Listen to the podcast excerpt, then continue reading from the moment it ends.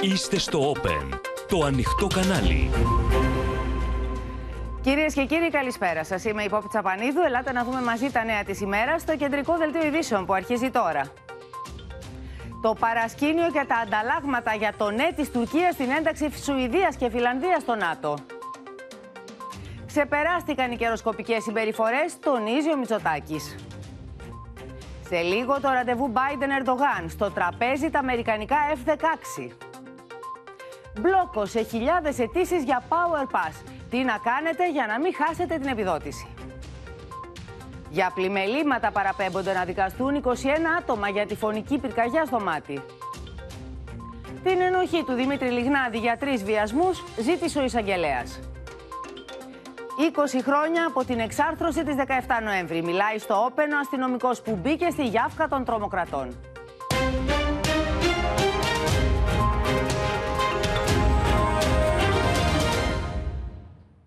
Με ένα μνημόνιο που καλύπτει τις ανησυχίες της Τουρκίας, κυρίες και κύριοι, επετεύχθη τελικά συμφωνία και αρχίζει επίσημα η διαδικασία για την ένταξη Φιλανδίας και Σουηδίας στο ΝΑΤΟ. Με το μεγάλο εμπόδιο που έθετα η Άγκυρα να έχει πλέον ξεπεραστεί, οι ηγέτες της Βορειοατλαντικής Συμμαχίας έβαλαν στο τραπέζι τη στήριξη στην Ουκρανία αλλά και τη ρωσική επιθετικότητα.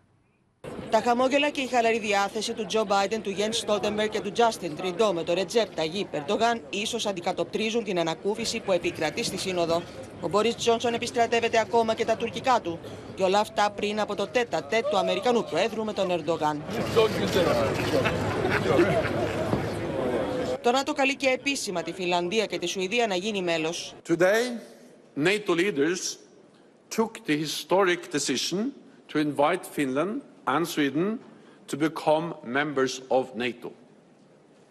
The agreement concluded last night by Turkey, Finland and Sweden paved the way for this decision. Putin was looking for the Finlandization of Europe. You're going to get the NATOization of Europe. And that's exactly what he didn't want, but exactly what needs to be done to guarantee security for Europe. And uh, I think it's, uh, I, I think it's necessary.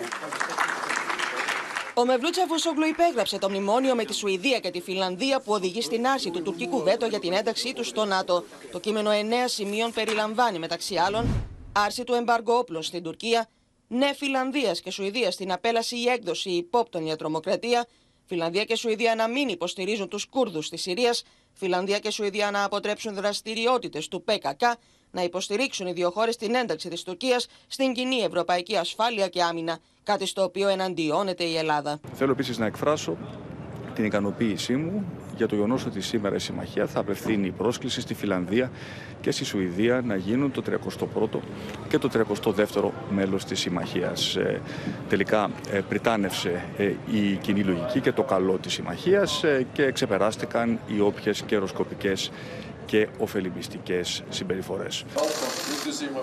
Είχε προηγηθεί δύο ώρη συνάντηση του Τούρκου Προέδρου με τη Σουηδή Πρωθυπουργό Μαγδαλένα Άντερσον και τον Πρόεδρο τη Φιλανδία Σαολίνη Ίστο υπό το άγρυπνο βλέμμα του Γιέν Στότεμπεργκ. Well, the, the difficulty was, of course, that uh, Turkey has this their own definition about the terrorism and terrorist groups, and we couldn't agree on that definition because it's uh, it's larger definition than the international uh, or EU definitions. Πριν καλά καλά στεγνώσει το μελάνι στο μνημόνιο, η Άγκυρα ζητά από την Φιλανδία και τη Σουηδία την έκδοση 33 προσώπων που ανήκουν στο ΠΚΚ και την οργάνωση του Βεντουλάχ Γιουλέν. Ο Ρετζέπτα Ταγί Περντογάν συναντήθηκε και με τον Εμμανουέλ Μακρόν. Ο Γάλλος πρόεδρος ήταν ο πρώτος ηγέτης που συνάντησε ο Τούρκος πρόεδρος μετά την άρση του βέτο.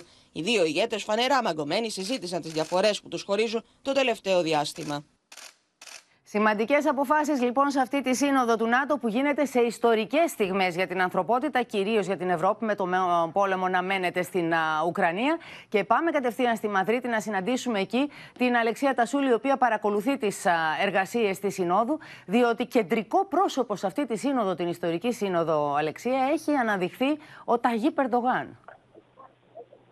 Πράγματι, καλησπέρα σας από τη Μαδρίτη. Και εδώ το κλίμα που κυριαρχεί για αυτή την περίφημη συμφωνία Τουρκία-Σουηδία-Φιλανδία είναι ότι το κεντρικό πρόσωπο, όπως είπε σε επόπτη, ο Ταγί Περντογκάν, ζήτησε πολλά και πήρε λίγα.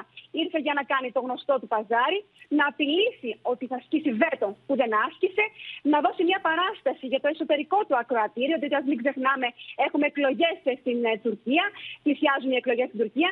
Δεν μίλησε για την Ελλάδα Ελλάδα, δεν έθεσε θέμα αποστρατικοποίησης των νησιών όπως είχε επίσης είχε πει ότι δεν... θα πει πολλά και δεν είπε τίποτα τελικά δεν είπε τίποτα, δεν είπε κουβέντα.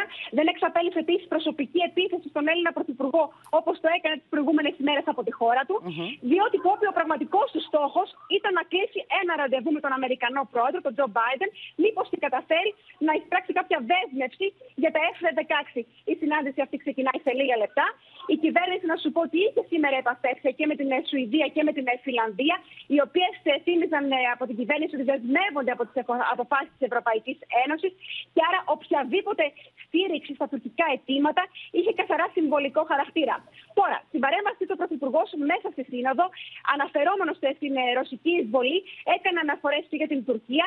Είπε δηλαδή ότι έχει σημασία οι κυρώσεις να εφαρμόζονται από όλους και ότι έγινε σαφές ότι η αποστολή του ΝΑΤΟ είναι η υπεράσπιση της εδαφικής ακαιρεότητας και του διεθνούς δικαίου. Έχει επίσης σημασία απόπη ότι ο Σάρ Μισελ, ο πρόεδρος του Ευρωπαϊκού Συμβουλίου, ο οποίος είδε τον Ταγί Περντογάν, στη συνέχεια έκανε μια ανάρτηση στο Twitter και είπε ότι εξέφρασα την ανησυχία μου για τις πρόσφατες εξελίξεις στην Ανατολική Μεσόγειο. Οι διαφορές μπορούν να επιληθούν μόνο ειρηνικά και με αποκλιμάκωση.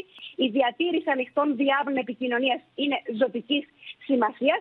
Και ασφαλώς, όπως μας έλεγαν διπλωματικές πηγές, δεν υπάρχει ψευδέστηση ότι άλλαξε η στάση της Τουρκίας και ότι δεν θα συνεχίσει την προκλητική ρητορική της ε, η Τουρκία και ο Ταγί Περντογάν μόλις τελειώσει η Σύνοδος. Ωστόσο, φαίνεται ότι ο Ταγί Περντογάν δεν θέλησε να προκαλέσει σήμερα τους συμμάχους στην ίδια τη Σύνοδο μιλώντας για την Ελλάδα. Ενώ πρέπει να σου πω κλείνοντας ότι απόψε ο Κυριάκος Μητσοτάκης θα βρεθεί στο ίδιο τραπέζι με τον Ταγί Περντογάν. Υπάρχει δείπνο που διοργανώνει η Ισπανική Πρεσβεία απόψε. Μάλιστα, θα σε ευχαριστήσουμε λοιπόν πάρα πολύ. Σε μία ώρα από τώρα, κυρίες και κύριοι, ξεκινά και η συνάντηση Ερντογάν με τον Αμερικανό πρόεδρο Τζο Μπάιντεν στη Μαδρίτη. Μία συνάντηση που πάσχησε για να την κλείσει. Και πάμε στη Μαρία Ζαχαράκη στην Κωνσταντινούπολη, διότι πριν να μας πεις και τι θα γίνει, τι περιλαμβάνει το μενού και αν τελικώς ο Ερντογάν σπάσει τη σιωπή που τήρησε στη Σύνοδο, κατηδίαν με τον Μπάιντεν και θέσει θέματα για την Ελλάδα. Πες μας, Μαρία, τι συζητιέται στην Άγκυρα, τι συζητιέται στην Τουρκία γενικότερα για, το, για την άρση του βέτο; όταν μίλησαν στο τηλέφωνο Biden και Ερντογάν, υπόθηκε κάτι που οδήγησε τον Ερντογάν στο να κάνει πίσω και να πει το ναι για την ένταξη των δύο σκανδιναβικών χωρών. Ναι, λοιπόν, το παρασκήνιο λοιπόν Πόπι λέει ότι ο Τζο Μπάιντεν είπε κάτι στον Ρετζέπτα Περντογάν που άλλαξε ουσιαστικά το ρου της συνόδου του ΝΑΤΟ.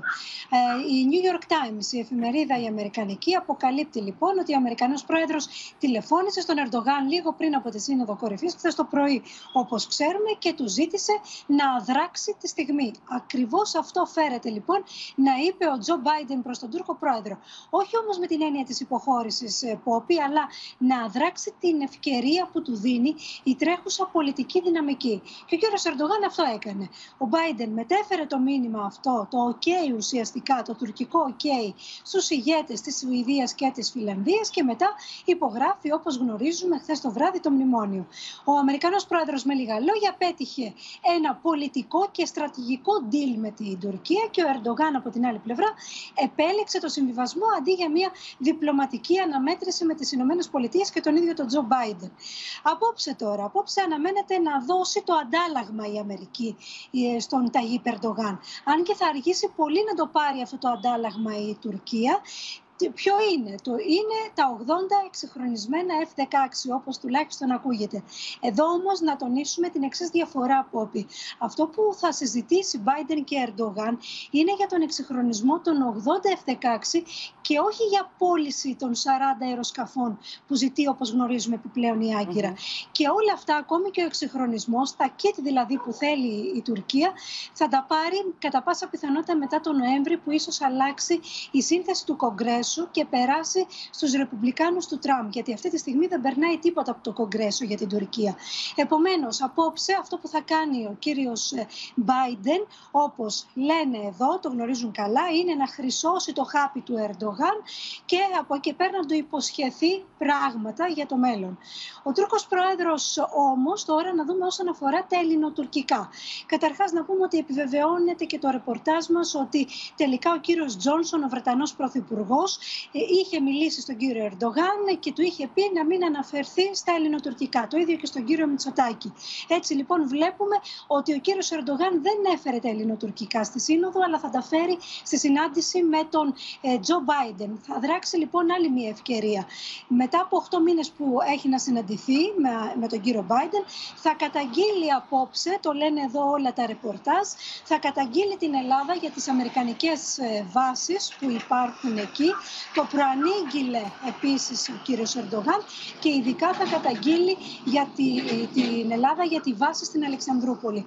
Αυτό ουσιαστικά ενοχλεί την Τουρκία. Το λέγαμε και χθες. Το γεγονός ότι έχει κερδίσει ο κύριος Ερντογάν την εμπιστοσύνη και την εύνοια, ακόμη θα λέγαμε, της Αμερικής στην νοτιοανατολική πτέρυγα του ΝΑΤΟ, θέση που κατήχε φυσικά επί δεκαετίες η Τουρκία. Θα πει απόψε, θα ρωτήσει, όπως λένε εδώ οι, οι αναλυτές, θα ρωτήσει απόψε τον κύριο Μπάιντεν γιατί εμπιστεύεστε περισσότερο την Ελλάδα και όχι την Τουρκία και θα προσπαθήσει να ανακτήσει αυτήν την αμερικανική εμπιστοσύνη, θα λέγαμε. Προσπαθώ να θυμηθώ καμιά άλλη σκέψη του Ρωμαίου Οράτιου, γιατί το άδραξε την ημέρα. Το χρησιμοποίησε ήδη ο Μπάιντεν στον Ερντογάν. Να δούμε αν θα βρει κάποια άλλη περίφημη φράση να χρησιμοποιήσει, έστω και παραλλαγμένη, όπως έκανε με το άδραξε τη στιγμή που του είπε τελευταία στην τελευταία του τηλεφωνική επικοινωνία. Σε ευχαριστούμε πάρα πολύ. Παρά λοιπόν τη σεναριολογία των περασμένων ημερών που ήθελαν το Ταγί Ερντογάν να θέτει θέμα στρατικοποίησης νησιών του Ανατολικού Αιγαίου, ο Τούρκος πρόεδρος δεν άνοιξε σε αυτή τη συζήτηση ενώπιον των ηγετών. Αντίθετα, έκανε παράπονα στο Γάλλο πρόεδρο, επιχειρώντας να δείξει την ελληνική πλευρά ως υπεύθυνη για την ένταση στην Ανατολική Μεσόγειο. Οι Αμερικανοί, πάντως, μετά το παζάρι της Μαδρίτης, ανοίγουν παράθυρο στην Τουρκία, όπως ακούσαμε και από τη Μαρία Ζαχαράκη, για αναβάθμιση των F-16.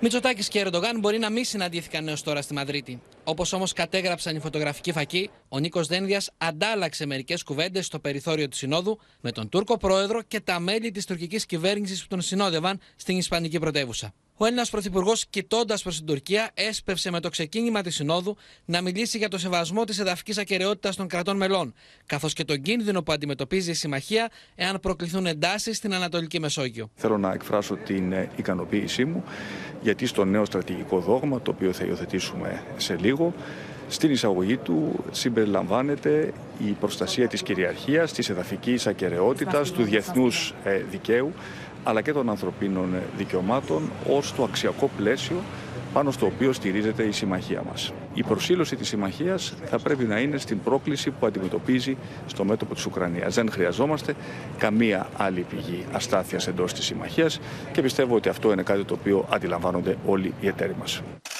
Παρά τις απειλές και τα απανοτά δημοσιεύματα πω ο Ταγί Περντογάν θα θέσει θέμα στη Σύνοδο για τη φρουρά των νησιών του Αιγαίου, τέτοιο θέμα στο τραπέζι των ηγετών δεν μπήκε. Ωστόσο, την απουσία αναφορά στα νησιά ίσως να εξηγεί το ότι ταυτόχρονα με την άρση του τουρκικού βέτο, οι Αμερικανοί έκλεισαν και πάλι το μάτι στην Τουρκία για την αναβάθμιση των F-16. Οι Ηνωμένε Πολιτείες υποστηρίζουν πλήρως τα σχέδια εξυγχρονισμού του στόλου των F-16 της Τουρκίας. Τα τουρκικά μέσα υποστηρίζουν πως την θωράκιση των ελληνικών νησιών την έθεσε ο Ερντογάν διμερός στον πρόεδρο της Γαλλίας,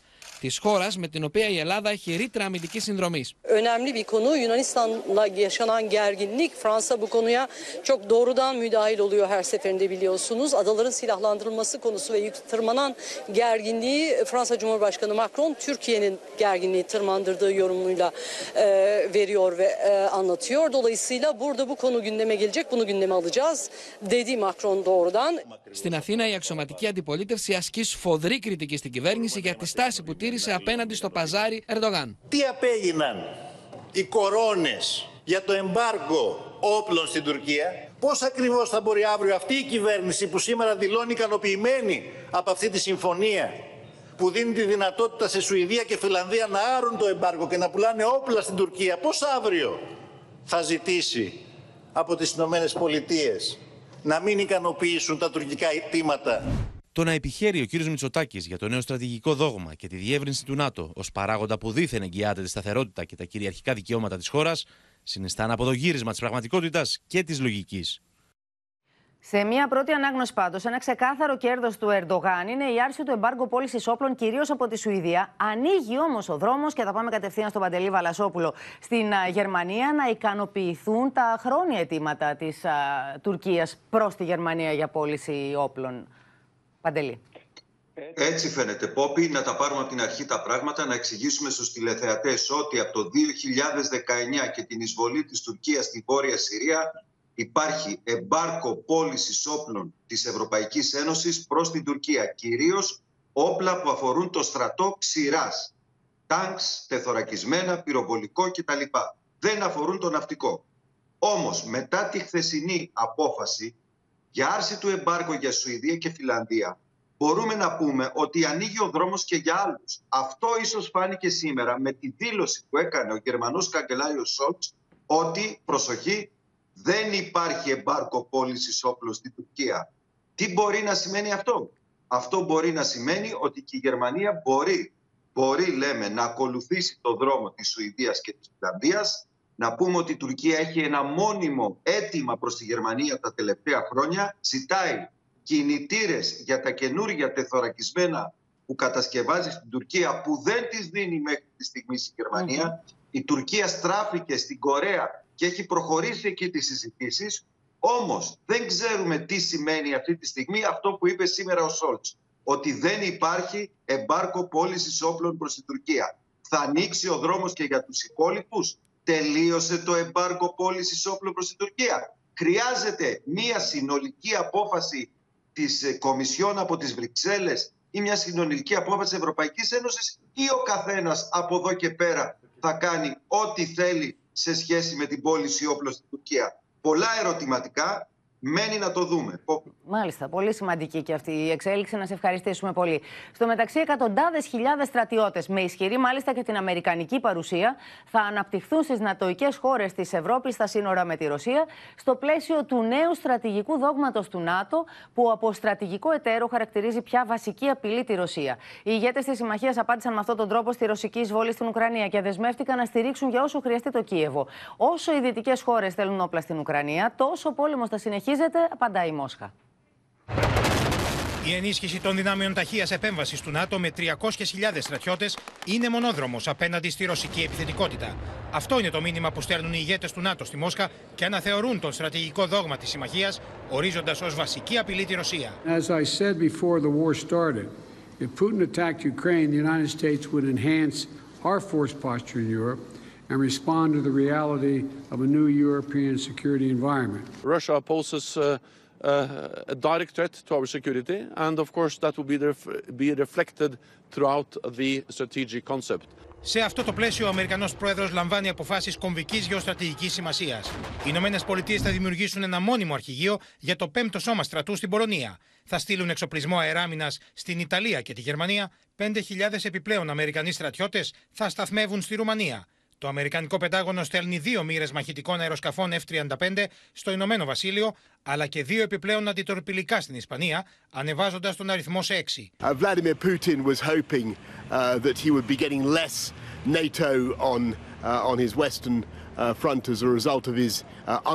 illegal invasion of Ukraine. Completely wrong. Από την άλλη, η Μόσχα απαντά πω η ανάπτυξη οπλικών συστημάτων από τη Δύση, όλο και πιο κοντά στα σύνορά τη, κλιμακώνει την αντιπαράθεση. Чем больше будут накачивать Украину оружием, тем дольше продлится этот конфликт, тем дольше продлится агония нацистского режима, который поддерживается западными столицами. Οι σύμμαχοι του ΝΑΤΟ θα συνεχίσουν να προμηθεύουν την Ουκρανία με όπλα για όσο καιρό χρειαστεί, τονίζει ο Όλαφ Σόλτ. Ο Γερμανός καγκελάριος έχει ανακοινώσει την αύξηση των στρατιωτικών δαπανών κατά 100 δισεκατομμύρια ευρώ με στόχο η Γερμανία να αποκτήσει το μεγαλύτερο στρατό στην Ευρωπαϊκή Ένωση. Entsprechenden Anteil leisten. Ich habe ja schon gesagt, dass wir über sehr, sehr große Fähigkeiten verfügen und in Zukunft noch mehr verfügen werden durch die Mittel, die wir zusätzlich auf den Weg gebracht haben. Έκκληση προς τους ηγέτες της Νατοική Συμμαχίας για τη χορήγηση περισσότερων οπλικών συστημάτων έκανε ο Βολοντίμιρ Ζελένσκι Зупинятися на Донбасі чи десь на півдні України. Вона місто за містом хоче поглинути так всіх, всіх у нас. Ανάμεσα στου συμμάχου που στέλνουν βοήθεια, στρατιωτική βοήθεια στην Ουκρανία και η χώρα μα, η οποία μάλιστα θα στείλει τεθωρακισμένα στην Ουκρανία, ανταλλάσσοντά τα, Γεωργία Γαραζιώτη, με γερμανικά που θα λάβουμε σύντομα. Ναι, Πόπη, και έχουμε νεότερες πληροφορίες γι' αυτό. Ο Υπουργός Άμυνας Νίκος Παναγιοτόπουλος συναντήθηκε στο περιθώριο της ε, Συνόδου των ε, Υπουργών Άμυνας του ΝΑΤΟ στη Μαδρίτη με τη Γερμανίδα ομολογό του Κριστίν Λάμπρεχτ. Συζήτησαν λοιπόν για την πορεία εφαρμογής της Συμφωνίας Υποστήριξης της Ουκρανίας με την ανταλλαγή 100 τεθωρακισμένων σοβιετικού τύπου BMP-1 με σύγχρονα γερμανικής κατασκευής Marder με στόχο υλοποίηση του προγράμματος να ξεκινήσει μέσα στον Ιούλιο, τον επόμενο μήνα δηλαδή. Επίσης, συζήτησαν για τη συνεργασία Ελλάδας και Γερμανίας στον αμυντικό τομέα το οποίο αφορά και τον εξυγχρονισμό των Leopard 2 Hell, των ελληνικών Leopard που βρίσκονται στον Εύρο. Ε, είναι μια συζήτηση η οποία από όποιοι έχει ανοίξει ήδη από τις αρχές του χρόνου και από ό,τι φαίνεται έχει οριμάσει. πια, ναι, φτάνει ναι, ναι. στο αποτέλεσμά της. Υπάρχει περίπτωση στο περιθώριο της Συνόδου να βρεθεί και ο κύριος Παναγιωτόπουλος με τον Τούρκο ομολογό του, τον κύριο Ακάρ. Γεωργία. Όπου σε μισή ώρα περίπου ξεκινάει το άτυπο δείπνο των Υπουργών Άμυνας του ΝΑΤΟ στη Μαδρίτη. Εκεί ο Χουλουσί Ακάρ και Νίκος Παναγιοτόπουλος θα βρεθούν στο ίδιο τραπέζι και δεν αποκλείεται ένα αιφνίδιο, θα μπορούσαμε να πούμε, χαιρετισμός μεταξύ των Υπουργών Άμυνας Ελλάδας και Τουρκίας. Μάλιστα. Θα το δούμε λοιπόν πώς θα εξελιχθεί. Θα σε ευχαριστούμε πάρα πολύ. Πάμε τώρα στην Ουκρανία, στο πυραυλικό χτύπημα στο εμπορικό κέντρο στο Κρεμεντσούκ. Ο Ζελένσκι έδωσε στη δημοσιότητα ντοκουμέντα από το βομβαρδισμό αυτό, ενώ η Μόσχα διαψεύδει ψεύδει και επιμένει πω στόχευσε αποθήκε πυρομαχικών. Η αντιπαράθεση μεταφέρθηκε και στο Συμβούλιο Ασφαλεία του ΟΗΕ, όπου ο Ουκρανό πρόεδρο ζήτησε να εκδιωχθεί η Ρωσία από τι τάξει του. Ось як це було в Кременчуці. Російська ракета ударила саме по цьому об'єкту. Με αυτό το βίντεο που έδωσε στη δημοσιότητα, ο Βολοντίμιρ Ζελένσκι υποστηρίζει ότι ο βομβαρδισμό του εμπορικού κέντρου στο Κρεμεντσούκ από τη Ρωσία είχε στόχο να προκαλέσει μεγάλο αριθμό θυμάτων. Τουλάχιστον 20 άνθρωποι έχασαν τη ζωή τους, δεκάδες είναι οι τραυματίες και οι αγνοούμενοι. No single persons. It was in the mall during the safety operation. No cars were parked over there. But there were casualties, there were deaths. You know that. Yes, it's a tragic event. Unfortunately, collateral damage happened. Μιλώντας στο Open και την Αδαμαντία Λιόλιου, ο επικεφαλής της Υπηρεσίας Έκτακτης Ανάγκης περιγράφει τις δυσκολίες στην ταυτοποίηση των σωρών των θυμάτων ποια είναι η κατάσταση ως προς τους αγνοούμενους. Ми знайшли додатково ще вісім фрагментів тіл. Поки що не можна говорити, що це фрагменти е, всіх різних людей. Тому в таких умовах е, знайти, ну скажімо так. Η αντιπαράθεση ανάμεσα σε Κίεβο και Μόσχα για την επίθεση στο Κρεμεντζούκ μεταφέρθηκε και στο έκτακτο Συμβούλιο Ασφαλείας του ΟΗΕ. Ο Ζελένσκι ζήτησε να εκδιωχθεί η Ρωσία, μόνιμο μέλος του Συμβουλίου. Who of you does not agree that this is terrorism?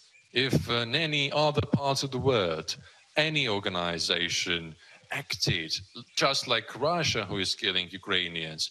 Совет Безопасности ООН не должен превращаться в площадку для дистанционной агит-кампании президента Зеленского по выклячиванию оружия у участников саммита НАТО. Ο Εμμανουέλ Μακρόν, πάντως, ο οποίος είναι υπέρ του να διατηρηθούν ανοιχτοί διάβλοι με τον Βλαντίμιρ Πούτιν, αποφεύγει να κλιμακώσει τη ρητορική εναντίον της Ρωσίας. Sur la question du classement comme État terroriste. Là-dessus, je veux être clair, la, la France n'a pas cette méthodologie, ne suit pas cette méthodologie. Ξεκίνησε κυρίες και κύριοι η συνάντηση Biden-Ερντογάν και θα δούμε αμέσως τώρα τα πρώτα πλάνα από τη συνάντησή τους. Είναι αυτά τα πλάνα τα οποία παίρνουμε και εμείς απευθείας μετάδοση όπως βλέπετε και σας τα μεταδίδουμε. Πριν από λίγο λοιπόν οι δύο άντρες πραγματοποίησαν την συνάντηση που περίμενε για τόσο καιρό ο Ερντογάν, ο Τούρκος πρόεδρος. Πριν κλείσει το πλάνο, είδαμε αριστερά, δίπλα, είδαμε στη δεξιά πλευρά της οθόνης να κάθεται και ο Αμερικανός Υπουργός Εξωτερικών, ο κ. Άντωνι Μπλίκερν, δίπλα στον Αμερικανό πρόεδρο. Αριστερά ήταν ο κύριος Τσαβούσογλου δίπλα στον κύριο Ερντογάν. Βλέπουμε λοιπόν και το κλίμα που επικρατεί αυτή την ώρα. Είχαν προηγηθεί πολύ πολύ δυνατές στιγμές με πολλά χαμόγελα και πολλές πόζες και πειράγματα μεταξύ των δύο και στο περιθώριο της Συνόδου λίγο νωρίτερα μέσα στην ημέρα. Θα γυρίσουμε με αναλυτικό ρεπορτάζ μόλις έχουμε τις πρώτες πληροφορίες από τα όσα γίνονται αυτή την ώρα. Έχουμε όμως συνδεθεί με την Αδαμαντία Λιόλιου στο Κίεβο διότι η Αδαμαντία δεν ήταν μόνο το χτύπημα στο Κρεμεντσούκ που είχε πολλές απώλειες αμάχων. Είχαμε και σήμερα τέτοια χτυπήματα, ανάλογα χτυπήματα με απώλειες ανθρώπων. Δεν ξέρω αν μπορεί η Αγαμαντία να μας ακούσει τώρα, να της δώσουμε λίγο χρόνο γιατί κόλλησε η εικόνα. Δεν ξέρω αν είναι στη σύνδεσή μας έτοιμη να μας μεταδώσει, γιατί είχαμε και στη διάρκεια της ημέρας πυραυλικά, ρωσικά πυραυλικά χτυπήματα σε μεγάλες πόλεις της Ουκρανίας. Χτυπήθηκαν πολυκατοικίες, χάθηκαν και εκεί ανθρώπινες ζωές. Μέχρι να αποκαταστήσουμε τη σύνδεση, να δώσουμε το λόγο στο Θανάση Αυγερινό στη Μόσχα, διότι έχουμε τοποθέτηση, έχουμε δηλώσεις από την πλευρά της κυρίας Ζαχάροβα, της εκπροσώπου του Υπουργείου Εξωτερικών για το θέμα των απελάσεων των Ελλήνων διπλωματών. Καλησπέρα από τη Μόσχα. Οι οχτώ διπλωμάτες μας που απελάθηκαν από τη Ρωσία ετοιμάζουν βαλίτσες, ψάχνουν να βρουν πανάκριβα αεροπορικά ειστήρια της τελευταίας στιγμής για να αναχωρήσουν ως τις αρχές της άλλης εβδομάδας.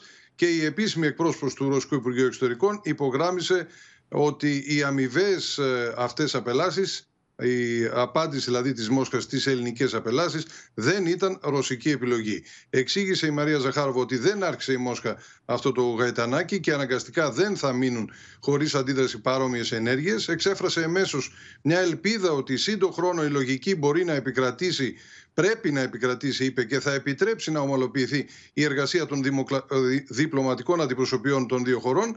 Άγνωστο βέβαια το πότε θα συμβεί αυτό, λέμε εμείς και λέει το ρεπορτάζ, καθώς συνομιλούμε και με Έλληνες και με Ρώσους διπλωμάτες. Η κυρία Ζαχάροβα χαρακτήρισε επινοημένη την αιτιολόγηση των 12 απελάσεων τον Απρίλιο Ρώσων διπλωματών από ελληνικής πλευράς. Αναφέρθηκε ειδικά με ενόχληση στο ότι διώχτηκαν όλοι οι ελληνιστές διπλωμάτες, δηλαδή εξειδικευμένα στελέχη που επί χρόνια ανέπτυσαν, όπως είπε, τι ελληνορωσικέ σχέσεις και γνωρίζουν ελληνικά. Ενώ ειδική ήταν και η ενόχληση για το ότι ε, η σημερινή ηγεσία της Ελλάδας, όπως είπε επιλέξει, προχώρησε σε μεγαλύτερη κλιμάκωση, αναπτύχθηκε και την απέδωσε, δεν ξέρω γιατί, στην ε, ελληνική ηγεσία μια ηχηρή καμπάνια στα μέσα ενημέρωσης. Δημοσιεύτηκαν, όπως είπε, προσωπικά δεδομένα των ανθρώπων αυτών και η Μόσχα επιλέγει να μην αντιγράψει αυτή την ανήθικη, όπως χαρακτήρισε, τακτική. Ωστόσο, τα απαντητικά μέτρα βέβαια είναι γεγονός. Να σε ευχαριστήσουμε ένα απόσπασμα από τα όσα είπε η κυρία Ζαχάροβα. Θα παρακολουθήσουμε τώρα. Объявление персона Нграта восьми сотрудников посольства и Генерального консульства Греции в Москве – это вынужденная ответная мера в связи с недружными действиями греческой страны, прежде всего беспрецедентной высылкой в апреле 12 российских дипломатов. И, как мы поняли, целью этой акции было желание, намерение просто обескроить наши российские загранучреждения, максимально затруднить их нормальное функционирование. Επιστρέφουμε στο Κίεβο, στην Αδαμαντία Λιόλιου, που πια η σύνδεσή μας είναι ενεργή και θα μας πεις για τα νέα χτυπήματα που επίσης προκάλεσαν απώλειες ανθρώπινων ζώων. Ένα ακόμη χτύπημα σημάδεψε τη σημερινή ημέρα. Πρόκειται για μια πυραυλική επίθεση με οκτώ πυράβλους κατά του Μικολάευ. Μάλιστα έχει πληγεί μια πολυκατοικία με δραματικό απολογισμό, τέσσερις νεκρούς και πέντε τραυματίες με τους διασώστες, τους πυροσβέστες να επιχειρούν και να κάνουν πολλές προσπάθειες για να καταφέρουν ακόμη και να βγάλουν ανθρώπους μέσα από τα ερήπια καθώς είχαμε εκτεταμένες καταστροφές στο συγκεκριμένο κτίριο. Όμως είχαμε επίθεση και στο Ντνίπρο, σύμφωνα με τις τελευταίες πληροφορίες είχαμε και στο συγκεκριμένο σημείο 7 τραυματίες μεταξύ των οποίων και ένα εξάχρονο αγόρι. Οι δύο μάλιστα νοσηλεύονται. Συνεχής είναι οι βομβαρδισμοί στο Χάρκοβο. Ολενύχτη μάλιστα ήταν οι βομβαρδισμοί την χθεσινή νύχτα και όπως ανακοινώνει ο δήμαρχος του Χαρκόβου, πλέον η αεράμινα της Ουκρανίας δεν μπορεί να σηκώσει το βαρύ αυτό φορτίο των καθημερινών βομβαρδισμών. Ενισχύεται συνεχώς η άμυνα της χώρας, ωστόσο τα πράγματα είναι δύσκολα και ο επικεφαλής της περιοχής ενημερώνει ότι υπάρχει κίνδυνος ακόμη και στους πολίτες που περπατούν στον δρόμο, γιατί έχουμε πυραυλικές επιθέσεις από απόσταση 40 χιλιόμετρων, πράγμα που σημαίνει από τα σύνορα της ε, Ρωσίας. Τώρα είχαμε μια μεγάλη ανταλλαγή, τη μεγαλύτερη από την αρχή του πολέμου Πόπη, με 144 Ουκρανούς εχμαλώτους να επιστρέφουν ε, στην ε, πατρίδα τους, μεταξύ των οποίων 95 ήταν οι μαχητές του Αζοφστάλ και 43 στρατιωτικοί που ανήκουν στο τάγμα του Αζόφ. Πραγματικά και μεγάλη τέλος, ανταλλαγή αυτή. είχαμε και μια επίσκεψη του Προέδρου της Ινδονησίας εδώ στο Κίεβο. Τώρα ανοίξαν οι ουρανοί στο Κίεβο, βλέπω. Ε. Ίσως αυτό οφείλεται το γεγονός ότι χάσαμε και τη σύνδεση. Νομίζω ότι τώρα άρχισε να βρέχει. Δεν θυμάμαι να βρέχει την πρώτη μας φορά που επιχειρήσαμε να συνδεθούμε μαζί σου. Να σε ευχαριστήσουμε πολύ. Πάμε τώρα μέσα σε όλο αυτό το πλαίσιο να δούμε τι γίνεται και με τις διεθνείς τιμές του φυσικού αερίου, οι οποίες τραβούν ξανά την ανηφόρα, παρασέρνοντας και τις τιμές ηλεκτρικής ενέργειας στη χοντρική. Σε αυτό το ασταθές περιβάλλον, η κυβέρνηση ετοιμάζεται να εφαρμόσει το νέο σύστημα για τα τιμολόγια του ηλεκτρικού ρεύματος. Με μεγάλο στίχημα βεβαίως να παραμένει η αποκλιμάκωση των τιμολογίων. Το θέμα προκαλεί οξία πολιτική αντιπαράθεση. Νέο άλμα 14% καταγράφει αύριο η χονδρική τιμή του ρεύματος στην Ελλάδα και διαμορφώνεται στα 349 ευρώ η Μεγαβατόρα, που είναι η δεύτερη υψηλότερη τιμή του Ιουνίου και μία από τις μεγαλύτερες μετά τη ρωσική εισβολή στην Ουκρανία. Το ρεύμα ακολουθεί το νέο ράλι στο φυσικό αέριο που καταγράφει σήμερα εκ νέου αύξηση πάνω από 7% στα 139 ευρώ η Μεγαβατόρα. Διεθνείς αναλυτές φοβούνται πως η Ευρώπη θα δυσκολευτεί το χειμώνα να αντικαταστήσει το ρωσικό φυσικό αέριο που θα λείπει από το σύστημα. really think that if we have a full shutdown of Russian gas supplies, Europe is going to struggle this winter. Στο εσωτερικό η αγορά ετοιμάζεται για το νέο σύστημα τιμολόγησης του ηλεκτρικού ρεύματος. Καθώς σήμερα ψηφίζεται η ρύθμιση με το μηχανισμό των πλαφών στη χονδρική και η αναστολή της ρήτρας αναπροσαρμογής. Η κρίσιμη ημερομηνία είναι η 10η Ιουλίου, όταν οι εταιρείες θα δείξουν τις διαθέσεις τους για το πού θα πάνε τα νέα τιμολόγια. Δεν είστε μεγαλόψυχοι. Πολιτικοί απαταιώνες είστε. Ενώ επί έξι μήνες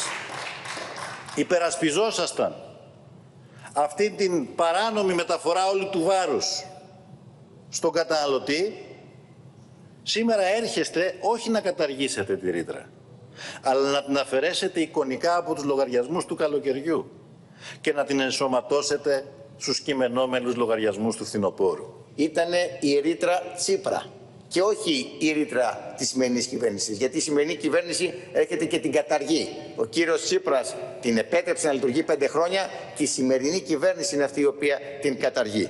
Οι εταιρείες ενέργειας προειδοποιούν πως υποχρεώνονται να μαντεύουν τη χονδρική τιμή και να προαναγγέλουν τα τιμολόγια της Λιανική σε ένα εξαιρετικά ασταθές περιβάλλον. Ορατός είναι έτσι ο κίνδυνος αύξησης του κόστους του ρεύματος για να αποφευχθούν ζημιές. Από την πλευρά της, η κυβέρνηση θα ανακοινώνει μήνα-μήνα το νέο ύψος των κρατικών επιδοτήσεων με στόχο να απορροφά το πρόσθετο κόστος των τιμολογίων που θα ανακοινώνουν οι εταιρείες. Πραγματική βελτίωση για το λαό αποτελεί η τροπολογία του ΚΚΕ που προβλέπει άμεση κατάργηση της ρήτρας αναπροσαρμογής Μία στοχή όμως στο σύστημα αφήνει μετέωρο το Power Pass που κινδυνεύουν μάλιστα να το χάσουν χιλιάδες καταναλωτές. Είναι μαζί μας ο Βασίλης Τσεκούρας γιατί αφορά κυρίως αυτούς που δεν είχαν υποβάλει φορολογική δήλωση. Αυτοί που έχουν υποβάλει φορολογική δήλωση, αλλά τη φετινή. Γιατί, γιατί η προπόθεση ήταν να έχουμε καταθέσει την περσινή φορολογική δήλωση. Αν λοιπόν κάποιος πήγε και κατέθεσε όπως δικαιούται την καινούργια, εκεί λοιπόν έχουμε ένα πρόβλημα. Μάλιστα. Λένε λοιπόν από το Υπουργείο Ψηφιακής Διακυβέρνησης πληροφορίες ότι αφορά αυτό 2.500 καταναλωτές που κατέθεσαν τη νέα φορολογική δήλωση, τη φετινή, και άλλαξαν τη διεύθυνση κατοικία τους. Έτσι το σύστημα πλέον τους αλλάζει τον τρόπο με τον οποίο βλέπει την αίτηση. Δηλαδή από υποεκαθάριση θα γίνει εκρεμή υποβολή. Άρα δεν θα πάρει κάποιος τα χρήματα αν δεν ξαναμπεί στην πλατφόρμα να κλικάρει το πεδίο που λέει τελική υποβολή της δήλωσης. Μας λένε όμως φοροτεχνικοί πόποι ότι εδώ υπάρχει ένα πρόβλημα και με τους υπόλοιπους που κατέθεσαν τη φετινή φορολογική δήλωση. Και αυτοί λοιπόν έχουν την ίδια διαδικασία, δηλαδή βλέπουν ότι η αίτησή τους εκκρεμεί. Εκκρεμεί σαν υποβολή. Τους έχει πάει ένα βήμα πίσω. Και αυτοί δηλαδή ενδεχομένως θα πρέπει να κάνουν την ίδια διαδικασία. Γιατί γίνεται αυτό, Διότι θα πρέπει να υποβάλουν όλοι τη φορολογική δήλωση του εισοδήματος του 2020, τη φορολογική δήλωση που υποβάλαμε πέρυσι το καλοκαίρι. Αυτή είναι η προπόθεση και να έχουμε τήσιο εισόδημα μέχρι 45.000 ευρώ. Λένε από το Υπουργείο Οικονομικών πηγές ότι όλα θα διορθωθούν αυτόματα και οι καταναλωτές δεν θα μπορούν να κάνουν τίποτα. Μας λένε όμως φοροτεχνικοί καλού κακού, ας μπουν οι φορολογούμενοι στην πλατφόρμα ξανά, να δουν αν όντως υπάρχει τελική υποβολή της δήλωσης, αν δείχνει ότι εκκρεμεί, να ξαναπατήσουν το τελικό κουμπί. Να σε ευχαριστήσουμε πολύ, πολύ σημαντικό, γιατί εκατομμύρια άνθρωποι περιμένουν να πάρουν το επίδομα αυτό. Τώρα, όσα νοικοκυριά είχαν καταφέρει να βάλουν λίγα χρήματα στην άκρη, άρχισαν πια να τρώνε από τα έτοιμα. Αυτό προκύπτει από τα στοιχεία της Τράπεζας τη Ελλάδας, με τις καταθέσεις των πολιτών να συρρυκνώνονται μόνο το Μάιο κατά 336 εκατομμύρια. Οι καταναλωτές κόβουν από όπου μπορούν για να τα βγάλουν πέρα, με την ακρίβεια περιορίζοντας ακόμη και την αγορά ψωμιού. Από τους φούρνους και τα κρεοπολία μέχρι τις λαϊκές αγορές και τα σούπερ μάρκετ, η αντίδραση των νοικοκυριών στην αυξανόμενη ακρίβεια είναι η ίδια. Η μείωση της κατανάλωσης. Τι να κάνουμε; Ευχόμαστε και να ψωνίσουμε με ένα εικοσάρικο. Και τι ψωνίζετε με ένα εικοσάρικο; Πολύ ωραία ερώτηση. Βλέπετε. Εγώ τώρα πήρα τη σύνταξη του παππού. Και μετρημένα πράγματα. Εδώ. Το γάλα, τη μαρμελάδα και το ψωμάκι. Μετρημένα πράγματα. Ορισμένα νοικοκυριά πλέον λόγω της ακρίβειας έχουν αρχίσει να βάζουν χέρι στις καταθέσεις τους για να τα φέρουν βόλτα, όπως προκύπτει από τα στοιχεία της Τράπεζας της Ελλάδος, που καταγράφει μείωση των καταθέσεων τον Μάιο κατά 336 εκατομμύρια ευρώ. Την ίδια ώρα, μέχρι και στα αρτοπία οι πελάτες περικόπτουν το ψωμί που θα αγοράσουν για να βάλουν στο τραπέζι. Δεν είχαμε θέμα. Σίγουρα οι ποσότητες μειωθήκανε.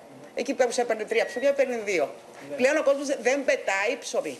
Στα κρεοπολία η μείωση στις ποσότητες του κρέατος έχει γίνει εμφανής από την περίοδο του Πάσχα και μετά. Πλέον, ο κρεοπόλης Παναγιώτης Κρεσδενίτη βλέπει όλο και περισσότερους πελάτες του να μειώνουν τις ποσότητες που θα αγοράσουν. Σύμφωνα με τον ίδιο, η μείωση στην κατανάλωση κρέατος πλέον φτάνει το 20 με 25%. Βλέπεις ότι σκέφτονται να πάρουν ένα κοτόπουλο. Ολόκληρο πλέον. Προτιμούν να το πάρουν μισό ή να πάρουν τα δύο μπούτια. Ενώ ο Έλληνας πάντα ήμασταν, βάλε ένα κοτόπουλο, βάλε και δύο χοιρινές, βάλε και να έχω και για δύο-τρεις μέρες. Δεν υπάρχει αυτό. Στα σούπερ μάρκετ η μείωση τζίρου που καταγράφεται είναι πλασματική, λένε οι επαγγελματίες του κλάδου, καθώς η αύξηση στις τιμές είναι μεγάλη. Ο Άγγελος Δημοθεόδωρος, ιδιοκτήτης σούπερ μάρκετ, υπολογίζει πως η πτώση τζίρου της τάξης του 6% που παρατηρείται τους τελευταίους μήνες στην πραγματικότητα ξεπερνά το 8%. Είναι μεγάλη πτώση.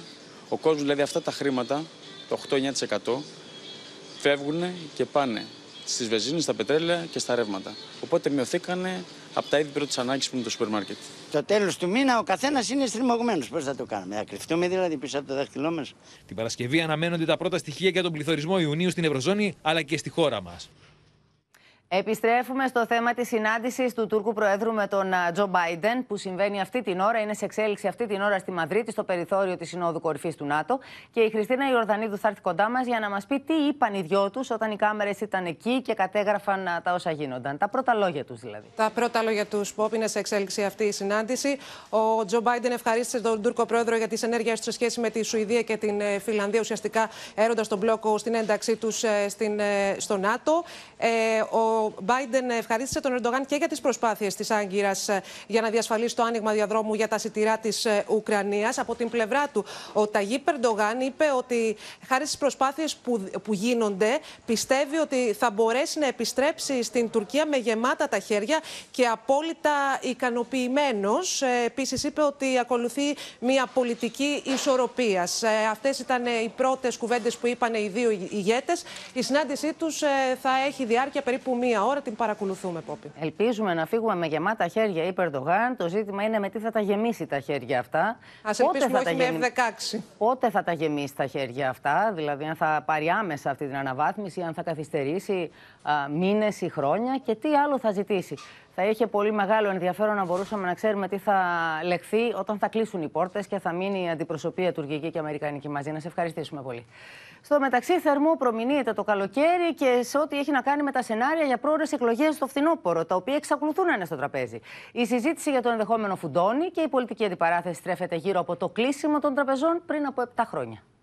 Με τους πολίτες να σχηματίζουν ουρές στα ATM, καθώς μπορούσαν να σηκώσουν από τους λογαριασμούς τους μόνο 60 ευρώ την ημέρα. Επτά χρόνια μετά την επιβολή κεφαλαιακών ελέγχων, η Νέα Δημοκρατία θύμισε με ένα σποτ τα τεκτενόμενα εκείνη της εποχής, ρίχνοντας λάδι στη φωτιά της πολιτικής αντιπαράθεσης που αποκτά και προεκλογικό άρωμα. Άλλωστε, η οικονομία θα είναι ένα από τα βασικά χαρτιά που θα ρίξει η κυβέρνηση στην προεκλογική αρένα μετά τη λήξη της ενισχυμένης εποπτείας τον Αύγουστο. Η ένταση μεταφέρεται ήδη και στη Βουλή. Δεν ζούμε στη, στη χώρα των λουτοφάγων, δεν θα πρέπει να ακούγεται από το ΣΥΡΙΖΑ αυτό. Χθες, μόλις συμπληρώσαμε 7 χρόνια, είχαμε γενέθλια 7 χρόνια από τότε που κλείσαν οι τράπεζες. Έτσι, για, για, να, για, για, να μην αναφέρεστε για τη χώρα των λωτοφάγων. Ευτυχώς κυβερνήσατε, κύριε συνάδελφε. Δεν είμαστε στη χώρα που κάνει κουμάντο Μητσοτάκης πια. Τελείωσαν τα ψέματα. Τελείωσαν και οι ώρε τη κυβέρνησης. Πλησιάζουν οι εκλογές. Και το επίδικο στις εκλογές θα είναι η ακρίβεια Μητσοτάκη. Απάντηση στο σποτ της Νέας Δημοκρατίας έδωσε ο Γιάννης Βαρουφάκης, κάνοντας λόγο για μαύρη προπαγάνδα. Η αλήθεια για τη μαύρη προπαγάνδα Νουδού Πασόκ. Ναι, θα ήταν ανάρμοστο να κάτσω στην ουρά των ATM όπως έκαναν οι βουλευτές που όλο το προηγούμενο βράδυ άδειαζαν τα ATM της Βουλής. Μετά το ΣΥΡΙΖΑ και το Κινάλ ζητά επίμονα εκλογές, ενώ υπάρχουν και βουλευτές της κυβέρνησης που βλέπουν εκλογές στο τέλος τετραετίας. Είμαι από αυτούς που πιστεύουν ότι θα γίνουν εκλογές. Η Νέα Δημοκρατία αυτή τη στιγμή ναι. έχει την πιο ισχυρή κυβέρνηση της Ευρώπης με 157 βουλευτές και έχουμε και δρόμο μπροστά μας. Λέγαμε τώρα να γίνουν εκλογές, το λέγαμε το Δεκέμβριο, για να μην έρθουν αυτά που λέγαμε ότι θα έρθουν σε σχέση με την ακρίβεια λόγω της αναποτελεσματικής πολιτικής ναι. Μητσοτάκη. Δεν μπορεί να συνεχίσει να κυβερνά αυτόν τον τόπο. Και όσο γρηγορότερα θα πάμε σε εκλογές πλέον, τόσο καλύτερα. Την εκλογολογία έχει ενισχύσει πάντως σχέδιο νόμου του Υπουργείου Ιστορικών, με το οποίο εισάγονται διατάξεις για την ψήφο των αποδήμων και για τον έλεγχο των προεκλογικών δαπανών. Αλλάζουμε κλίμα και πάμε σε ένα θέμα που έχει απασχολήσει πολύ την ελληνική κοινή γνώμη. Καταπέλτης ήταν ο εισαγγελέας για τον Δημήτρη Λιγνάδη. Ζήτησε την ενοχή του σκηνοθέτη και ηθοποιού για βιασμό κατά συρροή σε βάρος των τριών εκ των τεσσάρων καταγγελόντων και δεν δέχτηκε ότι ο κατηγορούμενος έπεθε σε θέμα θύμας σκευωρία. Πεπισμένος ότι ο Δημήτρης Λιγνάδης τέλεσε τους βιασμούς που καταγγέλουν οι τρεις νεαροί άνδρες όταν ήταν ανήλικοι, εμφανίστηκε ο εισαγγελέας. Περιγράφοντας αναλυτικά τις πράξεις που έγιναν σε βάρος των θυμάτων, ο εισαγγελικός λειτουργός ζήτησε την ενοχή του κατηγορούμενου σκηνοθέτη, ο οποίος τον κοιτούσε εμβρόντιτος. Τα συγκεκριμένα θύματα λόγω και τη ανηλικότητά τους, της καταγωγής και της οικογενειακής τους κατάστασης ήταν ο εύκολος στόχος του κατηγορούμενου, καθώς διασφάλιζε τη σιγουριά ότι δεν θα αποκάλυπταν τι συνέβη. Επρόκειτο για μια εισαγγελική πρόταση, η οποία ξαναλέω είχε απόλυτη δικαιολογία, είχε ενδελέχεια, σταχυολόγησε κομμάτι-κομμάτι όλη την αποδεικτική διαδικασία. Αντίθετα, ο εισαγγελέα ζήτησε να οθωθεί ο Δημήτρης Λιγνάδη λόγω αμφιβολιών για την κατηγορία του βιασμού σε βάρος του τέταρτου καταγγέλλοντα, καθώς δεν εμφανίστηκε ποτέ στο δικαστήριο για να στηρίξει την καταγγελία του. Ψύχαρεμο είναι, νυφάλιος, εσωτερικός δεν ξέρω. Περιμένει να... την κρίση της δικαιοσύνης. Περιμένει την αλήθεια. Κατωτά του ουσιαστικού και νομικού επίπεδου εισαγγελική αγόρευσης, εξέθεσε την εισαγγελική έδρα και έφερε σε πάρα πολύ δύσκολη θέση το δικαστήριο. Με το άκουσμα της εισαγγελικής πρότασης, οι τρεις νεαροί άνδρες που βρίσκονταν από νωρίς το πρωί στη δικαστική αίθουσα ξέσπασαν σε κλάματα. Όπως φαίνεται, οδεύουμε στην τελική απόφαση, η οποία φαντάζομαι ότι θα εκδοθεί μέσα στις επόμενες δικασίμους. Οι ισχυρισμοί του Δημήτρη Λιγνάδη περί σκευωρίας σε βάρος του δεν έπεισαν τον εισαγγελέα, ο οποίος έκρινε ότι οι απαντήσεις που έδωσε ο κατηγορούμενος κατά την απολογία του δεν ήταν πιστικές. Κοινός παρανομαστής των υποθέσεων είναι ο δόλος για να ικανοποιήσει τις σεξουαλικές του ορμές. Κοινό χαρακτηριστικό των παθόντων είναι η ανηλικότητά τους και το μη υποστηρικτικό περιβάλλον τους. Ο κατηγορούμενος έχτιζε σχέση εμπιστοσύνης και καλλιεργούσε την πεποίθηση ότι θα τους βοηθούσε επαγγελματικά λόγω των γνωριμιών του. Η δίκη συνεχίζεται με τις αγορεύσεις των δικηγόρων. 20 χρόνια συμπληρώνονται σήμερα από την ημέρα που έσκασε η βόμβα στα χέρια του Σάβα Ξηρού και σήμανε την αρχή του τέλους για τη δράση της 17 Νοέμβρη, της τρομοκρατικής οργάνωσης που ευθύνεται για 23 δολοφονίες στην Ελλάδα. Ο αστυνομικός που μπήκε στις Γιάφιες στις 17 Νοέμβρη μιλάει απόψε στο Open και περιγράφει όσα είδε με τη σημαία της τρομοκρατικής οργάνωσης, το οπλοστάσιο και τις προκηρύξεις. Δείτε το ρεπορτάζ, δείτε τη συνέντευξη που πήρε η Μίνα Καραμίτρου.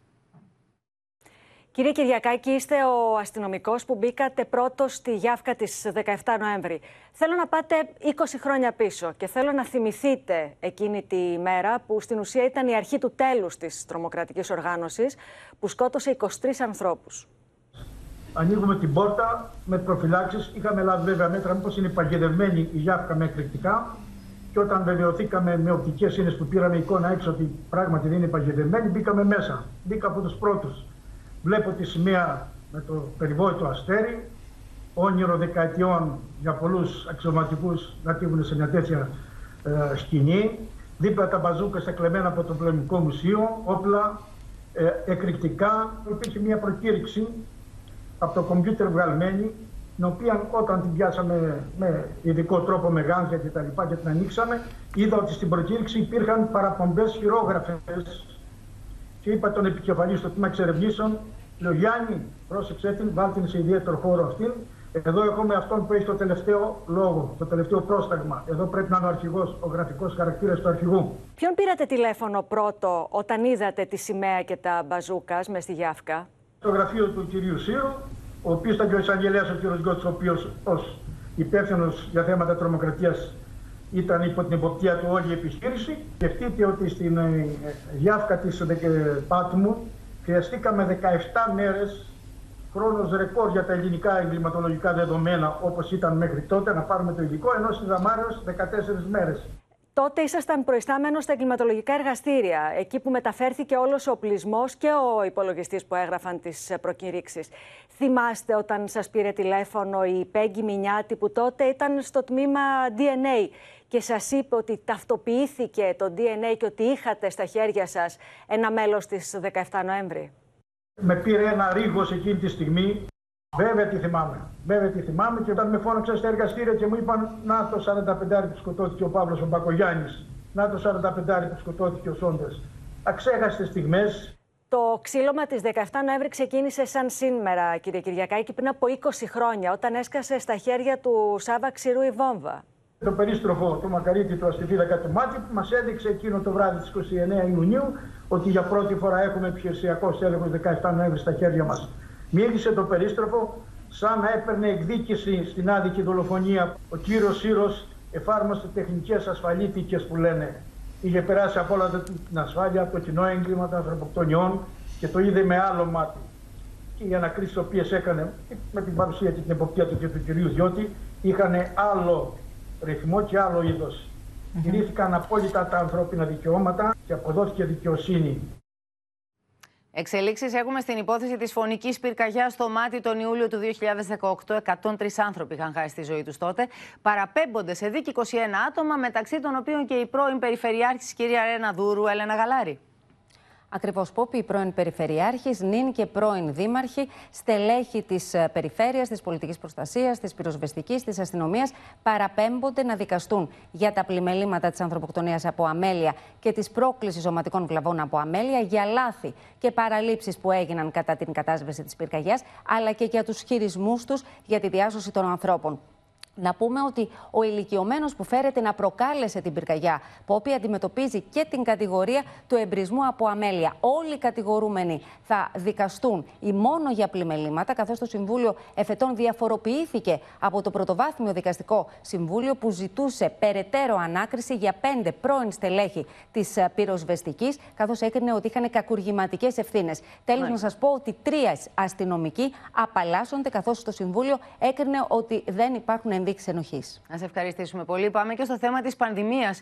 Η κατακόρυφη αύξηση των κρουσμάτων του κορονοϊού προβληματίζει τους ειδικούς, που επισημαίνουν μεν ότι σκληροί δείκτες είναι διαχειρίσιμοι, προειδοποιούν όμως ότι δεν θα ισχύει το ίδιο στις αρχές του Αυγούστου. Η έκρηξη των κρουσμάτων του κορονοϊού προβληματίζει τους επιστήμονες, ωστόσο δεν αυξάνει το επίπεδο του συναγερμού όσο δεν πιέζονται τα νοσοκομεία. Τα κρούσματα είναι πολλά. Ευτυχώς ο αριθμός των διασωληνωμένων, ο αριθμός των θανάτων δεν είναι αυτός ο οποίος μας προβληματίζει προς το παρόν. Οι διασωληνωμένοι δεν πρόκειται να υπερβούν τους 200 έως τα τέλη Αυγούστου, διαβεβαιώνουν εκείνοι που τρέχουν τα μοντέλα του Υπουργείου Υγείας. Με το Δημοσθένης Σαριάννη ωστόσο να υποστηρίζει ότι ο αριθμός μπορεί να είναι ακόμη και διπλάσιος. Το μοντέλο δείχνει ότι μέχρι τις ε, αρχές Αυγούστου, του εβδομάδου Αυγούστου, θα έχουμε φτάσει κοντά στις 400 περίπου κλινές για διασωλήνωση. Η διαχείριση του τρέχοντος κύματος της πανδημίας προκάλεσε αντιπαράθεση και στη Βουλή. Θα έχει πίεση στις απλές κλίνες, το βλέπουμε αυτό σε πρώτη φάση. Θα υπάρξει και αύξηση των διασωληνώσεων, αλλά ωστόσο πάλι με βάση τα κρούσματα που υπάρχουν και έχουμε μια συνεχή άνοδο τις τελευταίες δύο εβδομάδες, δεν έχουν αποτυπωθεί στην πίεση που υπήρχε στην προηγούμενη περίοδο. Αρχίζει να παίρνει χαρακτηριστικά μιας σοβαρής αναζωπήρωσης και αυτό αποδεικνύει κατά την άποψή μας την τεράστια πολιτική ευθύνη που έχει η κυβέρνηση για την πρόορη χαλάρωση όλων των περιοριστικών μέτρων. Το δίδαγμα λοιπόν της παρούσας πανδημίας που δυστυχώς η κυβέρνηση δεν φαίνεται να έχει αντιληφθεί μέχρι τώρα είναι ότι η ετοιμότητα μιας κοινωνίας απέναντι στις υγειονομικές απειλές περνάει μέσα από την ενδυνάμωση του δημόσιου συστήματος υγείας. Σήμερα ανακοινώθηκαν 19.138 νέα κρούσματα μαζί με τις επαναλημώξεις. Εννέα άνθρωποι έχασαν τη ζωή τους από επιπλοκές της πανδημίας και είναι 95 οι διασωληνωμένοι ασθενείς. Τηλεφωνική επικοινωνία από τη Μαδρίτη που βρίσκεται είχε ο Κυριάκος Μιζωτάκη με το μαθητή που έχει συγκινήσει όλους μας. Το μαθητή από το Ιράν που ήρθε πρόσφυγας με την οικογένειά του στη Λέσβο πριν από τρία χρόνια, χωρίς να ξέρει λέξη ελληνικά και φέτος αρίστευσε στις πανελλαδικές εξετάσεις με δύο εικοσάρια σε μαθηματικά και φυσική. Όταν σήκωσε το τηλέφωνο ο νεαρός, ο, ο, ο, ο μαθητής που αρίστευσε, δεν πίστευε στα αυτιά του όταν άκουσε τον Πρωθυπουργό. Δεν το πίστευα, δηλαδή είπα ποιος, ε, δηλαδή δεν το πίστευα στην αρχή επειδή εντάξει, ό,τι και να είναι, δεν είμαι και τόσο σημαντικός άνθρωπος. Ο 19χρονο Κούρος περιγράφει τη στιγμή που χτύπησε το τηλέφωνό του και άκουσε έκπληκτος τον Πρωθυπουργό να τον καλεί από τη Μαδρίτη, όπου βρίσκεται για τη Σύνοδο Κορυφής του ΝΑΤΟ. Μου μίλησε ο ίδιος, μου είπε συγχαρητήρια και ότι μπορεί, μπορεί να μιλήσουμε την επόμενη εβδομάδα, δηλαδή όταν γυρίσει. Παιδί προσφυγικής οικογένειας από το Ιράν ήρθε έπειτα από αρκετές μάλιστα αποτυχημένες προσπάθειες με μια πλαστική βάρκα στις ακτές της Λέσβου πριν από τρία χρόνια. Φέτος έγραψε 20 σε μαθηματικά και φυσική, 19,5 στη χημεία και 13,5 στην έκθεση. Η αλήθεια είναι ότι οι καθηγητές του σχολείου με υποστήριξαν πάρα πολύ. Δηλαδή, χωρίς αυτούς δεν θα ήμουν ποτέ εδώ. Και οι καθηγητές και οι συμμαθητές μου ήταν όλοι πάρα πολύ καλοί μαζί μου σε γενικέ γραμμές. Έως και πριν από τρεις μήνες δεν είχε κάνει τα κατάλληλα έγγραφα για να μπορέσει να δώσει πανελλαδικές. Ήταν αόρατος για το σύστημα, όπως λέει, αλλά έπειτα από την επιτυχία του στέλνει μήνυμα σε όλα τα παιδιά που βάζουν στόχους. Να μην σταματήσουν ποτέ να προσπαθούν με θέληση και με προσπάθεια θα πραγματοποιηθούν όλα τα όνειρα. Ανάμεσα στους πρώτους των πρώτων και η Τέα Καψάλη από τα Ιωάννινα με την Μιχαέλα Κωνσταντινίδου από τη Θεσσαλονίκη συγκέντρωσαν περισσότερα από 19.000 μόρια η καθεμία. Είναι σαν δικαίωση, σαν λύτρωση του κόπου μου Ε, ότι δηλαδή δεν θυσιάστηκα χωρίς λόγο, ότι ανταμείβονται οι προσπαθίε μου, πιο πολύ αυτό αισθάνομαι και απερίγραπτη χαρά. Δεν πήγαιναν πάντα όλα καλά, αλλά προσπαθούσα να διαβάσω και έκανα το καλύτερο που μπορούσα.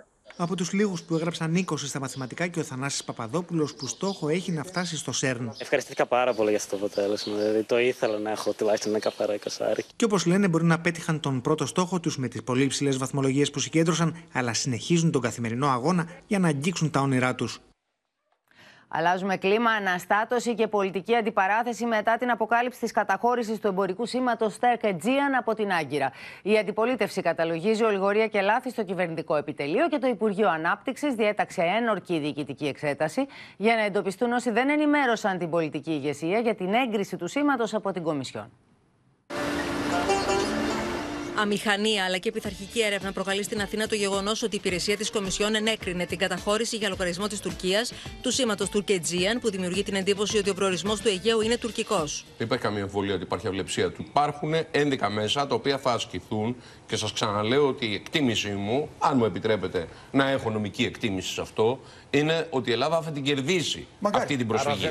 Η αυλεψία που αναγνωρίζει ο Υπουργός Εσωτερικών προκαλεί και πολιτική σύγκρουση, καθώς τα πειρά της αντιπολίτευσης δέχεται ο Υπουργός Ανάπτυξης Άδωνης Γεωργιάδης, ο οποίος μετά την αποκάλυψη της υπόθεσης διέταξε πειθαρχική έρευνα. Η διενέργεια της ένορκης διοικητικής εξέτασης διατάσσεται επειδή δεν υπήρξε ουδέποτε ενημέρωση για τη συγκεκριμένη υπόθεση προς την υπηρεσία ή την πολιτική ηγεσία του Υπουργείου από τους αρμόδιους υπηρεσιακούς παράγοντες που υπηρετούσαν στο Εθνικό Γραφείο Σημάτων ή που τελούσαν σε απόσπαση στο Γραφείο Διανοητικής Ιδιοκτησίας της Ευρωπαϊκής Ένωσης, προκειμένου να αναλυφθεί η έγκαιρη και ενδεδειγμένη πολιτική, διπλωματική και υπηρεσιακή δράση. Πού είναι ο υπεύθυνος υπουργός για όλα αυτά, ο κ. Γεωργιάδης, ο οποίος δεν είχε ούτε αν θέλετε την εντιμότητα να βγει και να πει με ακούλπα. Δεν λέω να παραιτηθεί, αλλά έσπευσε να κάνει ένορκη διοικητική εξέταση για να φορτώσει τις ευθύνες σε κάποιους υπαλλήλους. Λες και δεν είναι πολιτικές ευθύνες. Λες και δεν είναι προϊστάμενος. Ενώ η αίτηση δημοσιεύθηκε το Σεπτέμβριο 2021 μέχρι και το Δεκέμβριο του ίδιου έτους που ολοκληρώθηκε η διαδικασία, οι αρμόδιες υπηρεσίες του Υπουργείου Ανάπτυξης δεν προέβησαν σε καμία απολύτως ενέργεια για να σταματήσουν την κατοχήρωση του εν λόγω σήματος. Α σταματήσει ο Υπουργός τα εφιολογήματα και να απαντήσει για το απαράδεκτο γεγονός. Και ενώ στην Μαδρίτη είναι σε εξέλιξη συνάντηση του Ταγί Περντογάν με τον Αμερικανό πρόεδρο Τζο Μπάιντεν, ελάτε να παρακολουθήσουμε μαζί στο βίντεο που ετοιμάσαμε τι είπαν οι δύο άντρες όταν συναντήθηκαν τις πρώτες στιγμές που βρέθηκαν στο ίδιο δωμάτιο πριν κλείσουν οι πόρτες και αρχίζουν να, να συζητάνε πάνω στην ατζέντα. This NATO summit that we're attending in terms of its agenda is going to be quite busy and it's going to be quite important. And tomorrow uh, the activities will be sustained. And uh, thanks to our efforts, we believe that we will be able to go back to our countries with our hands full and with full satisfaction. And as the United States, we think your pioneering in this regard is going to be crucial in terms of strengthening NATO for the future and it's going to have a very positive contribution to the uh, process between Ukraine and um, Russia. The Russia and Ukraine conflict and the negative developments with regards to taking out of the grain from the Ukrainian ports, as well as the developments involving involving oil and natural gas require all of us to work together in order to settle the disputes once and for all. I hope and pray that we will be able to establish a balanced diplomacy in order to cultivate positive results, especially with regards to the grain. There are countries deprived of the grains, and we will open corridors and we will allow them to have access to the grains that they so need. Thank you. Thank you.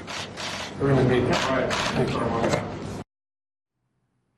Να βγει από τη συνάντηση με τον Αμερικανό πρόεδρο με γεμάτα χέρια έταξε στους πολίτες της Τουρκίας ο Ερντογάν, που βλέπει τη δημοφιλία του να κατακριμνίζεται και έχει και εκλογές μπροστά του την επόμενη χρονιά. Αυτά τα γεμάτα χέρια βεβαίως προβληματίζουν ιδιαίτερο στην Ελλάδα, η οποία δεν τον άκουσε να θέτει θέμα όπως απειλούσε ότι θα κάνει στην Σύνοδο του ΝΑΤΟ και περιμένει να δει πώς θα αντιμετωπίσει τη συνάντησή του με τον Αμερικανό πρόεδρο. Θα έχει ενδιαφέρον να δούμε πώς θα συνεχιστεί αυτή η συνάντηση. Τώρα, συνεχίζονται στη Βουλή των Αντιπροσώπων στις ΗΠΑ οι ακροάσεις για τα αιματηρά γεγονότα στο Καπιτόλιο από οπαδούς του Τραμπ. Η κατάθεση της πρώην βοηθού του, μάλιστα, προκάλεσε σάλο, καθώς αποκάλυψε ότι ο πρώην πρόεδρος των ΗΠΑ προσπάθησε να αρπάξει το τιμόνι της προεδρικής λιμουζίνας όταν η ασφάλειά του αρνήθηκε να τον μεταφέρει στο Καπιτόλιο που είχαν ξεσηκωθεί οι υποστηρικτές του. Πρώην βοηθός του Λευκού Οίκου καίει τον Ντόναλτ Τραμπ για την εισβολή στο Καπιτόλιο, μιλώντας στην Επιτροπή της Βουλής των Αντιπροσώπων. As an American, I was disgusted. It was unpatriotic. It was un-American. We were watching the Capitol building get defaced over a lie. Όπως δήλωσε η Κασίντι Χάτσινσον, ο Τραμπ οργίστηκε όταν του είπαν ότι δεν μπορούσε να ακολουθήσει τους οπαδούς του στο κτίριο και προσπάθησε να πάρει τον έλεγχο της λιμουζίνας ώστε να ενταχθεί στο βίαιο όχλο. Επίσης, ο πρώην πρόεδρος των Ηνωμένων Πολιτειών γνώριζε ότι οι οπαδοί του οπλοφορούσαν. I was part of a conversation. I was in the I was in the vicinity of a conversation where I overheard the president say something to the effect of, you know, I, I don't effing care that they have weapons. They're not here to hurt me. Take the effing mags away. Let my people in. They can march to the Capitol from here. Let the people in. Take the effing mags away. Ο Ντόναλτ Τραμπ, σύμφωνα με τι διηγήσει τη Χάτσινσον, πέταξε πιάτα πιτσιλίζοντα με κέτσαπ τον τοίχο όταν έμαθε ότι ο Γενικό Εισαγγελέα είχε δημοσίω καταρρύψει του ψευδεί ισχυρισμού του για νοθεία στι εκλογέ. I first noticed there was ketchup dripping down the wall, and there's a shattered porcelain plate on the floor. The valet had articulated that the president was extremely angry at the Attorney General's AP interview and had thrown his lunch against the wall. Εδώ ολοκληρώθηκε κυρίες και κύριοι το κεντρικό δελτίο ειδήσεων. Μείνετε στο Open αμέσως μετά η ξένη αστυνομική σειρά Private Eye στις 9. Μην χάσετε την ξένη δραματική ταινία Σκοτεινό ποτάμι με τους Σον Πεν, Kevin Bacon και τον Tim Robbins. Εμείς σας ευχαριστούμε πολύ που ήσασταν κοντά μας και σήμερα. Σας ευχαριστούμε που μας εμπιστευτήκατε για την ενημέρωσή σας. Χρόνια πολλά να πούμε στον Πέτρο και τον Παύλο που έχουν τη γιορτή τους και μην ξεχνάτε, το καλό θα νικήσει.